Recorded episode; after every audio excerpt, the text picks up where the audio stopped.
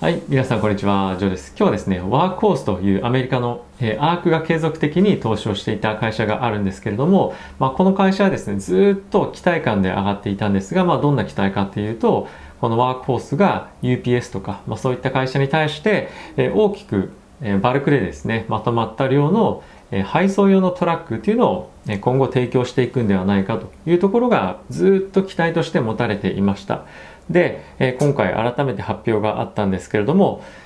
このワークホースではなく UPS はオシコシという企業と契約をするというふうに今回発表がありました。でその発表を受けてですね株式は50%を超える一時下落をしていてマーケット終わってからマーク50%弱で終わってたんですけどもそこからさらにアフターで大きく下げていると。ような、状況と今はなっています。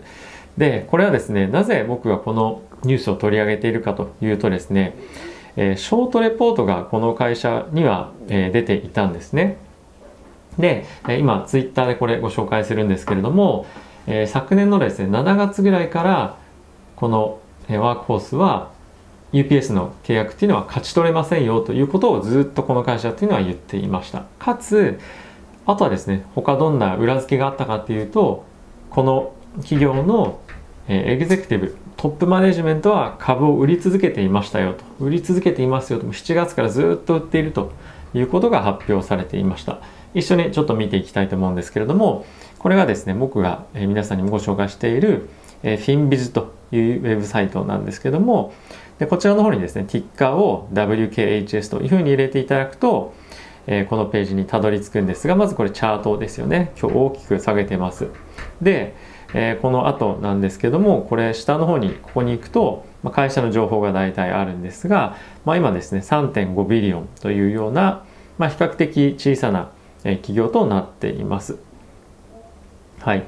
で、えー、ここの下をずっと見ていくと、まあ、ここはですねまずかあのアナリストのレーティングがえあってその下にニュースというものがあります。で、えここがですね、えエグゼクティブインサイダーがどういう取引をしているかというようなものになるんですけれどもここですね今上が2月の16日ですねでこの赤でハイライトされているところが、えー、売りというようなものを示しています。他のところはですねオプションエクササイズというふうになってますが、ストックオプションが付与されて、それのものがですね白でハイライトされています。でこれ買われている場合は通常緑で、ハイライトされてるんですが、まあ、今回買い買ってる人は誰もいないと。ずっと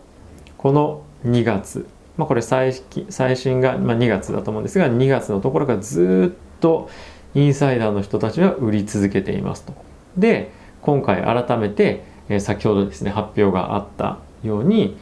UPS との契約っていうのは今回はありませんというような内容でした。で、えー UPS、えー、とすみません、ワークホースってどんな会社なのというとですね、こちらがウェブサイトになっているんですけれども、えー、はい、ワークホースですね。で、この会社はですね、配送用のトラックを作っていまして、で、近くまで荷物を持って行って、でかつ EV なんですね。で、あとはであのドローンなんかを使って、最終的に配達を行うというような、えー、まあ、作りのなんです、まあ、そういった、あのものもですね組み入れられながら配達をできるというようなものなんですが、まあ、ここに大きく UPS もですね、えー、宣伝として使われてますね、まあ、実際にパートナー契約っていうのは結んでいるので、まあ、こういった宣伝っていうのはできるんですが、まあ、こういった形でですねドローンが荷物を、えー、こういうふうに持って行ってくれるとような、えー、仕組みを、まあ、あるようなトラック作っていたんですが、まあ、今回あえなく、えー、契約が取れなかったというところで非常に大きく下げていると。で、えー、ここですね、アークが大きく買っていたと。まあ、大きくというか、まあ、アークが買っていたんですけども、これアークの9、アーク9に含まれていたもので、えー、継続的にずっと買っていました。で、買い始めたのが、えっと、これ昨年のですね、8月ぐらいからですね、このショートレポートが出た後になります。ずっと買っていて、まあ、株価もですねぐるぐるぐる上下しながらではあるんですがずっと買っていってたというような、え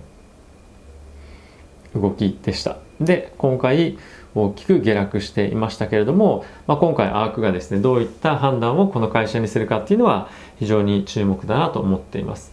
で、えー、ここ最近ショートレポートいろんな会社に出てますね。E 班ですとか、あとは、えー、UAVS ですかね。ちょっと会社の正式な名前忘れてしまいましたが、ドローン関係の銘柄とかにも、えー、大きくショートレポートが出て、売りが出たというような状況になってましたね。で、ここ最近はショートレポートを出してる会社ってそんないい会社ないよねとか、あんま信用できないよねっていうような、えー、いろんなコメントも他方から出ていましたけれども、まあ、今回このショートレポートを出してた会社っていうのは本当にしっかりと裏付けを取ってかつインサイダーっていうのはこういったフローも出てるんだよとかいうようなコメントも、まあ、まあ、データとして、まあ、しっかり取っていたというのもありますし、まあ、中にはこういうふうにアークが買っていても大きく、えショートレポートで実際はそういうショートレポートを出してる会社の方が正しかったという状況もあるというのを皆さんにお伝えしたかったんだあの状況でした。結構そのショートレポートが出た後に、えー、ディップで買うなんていうところも、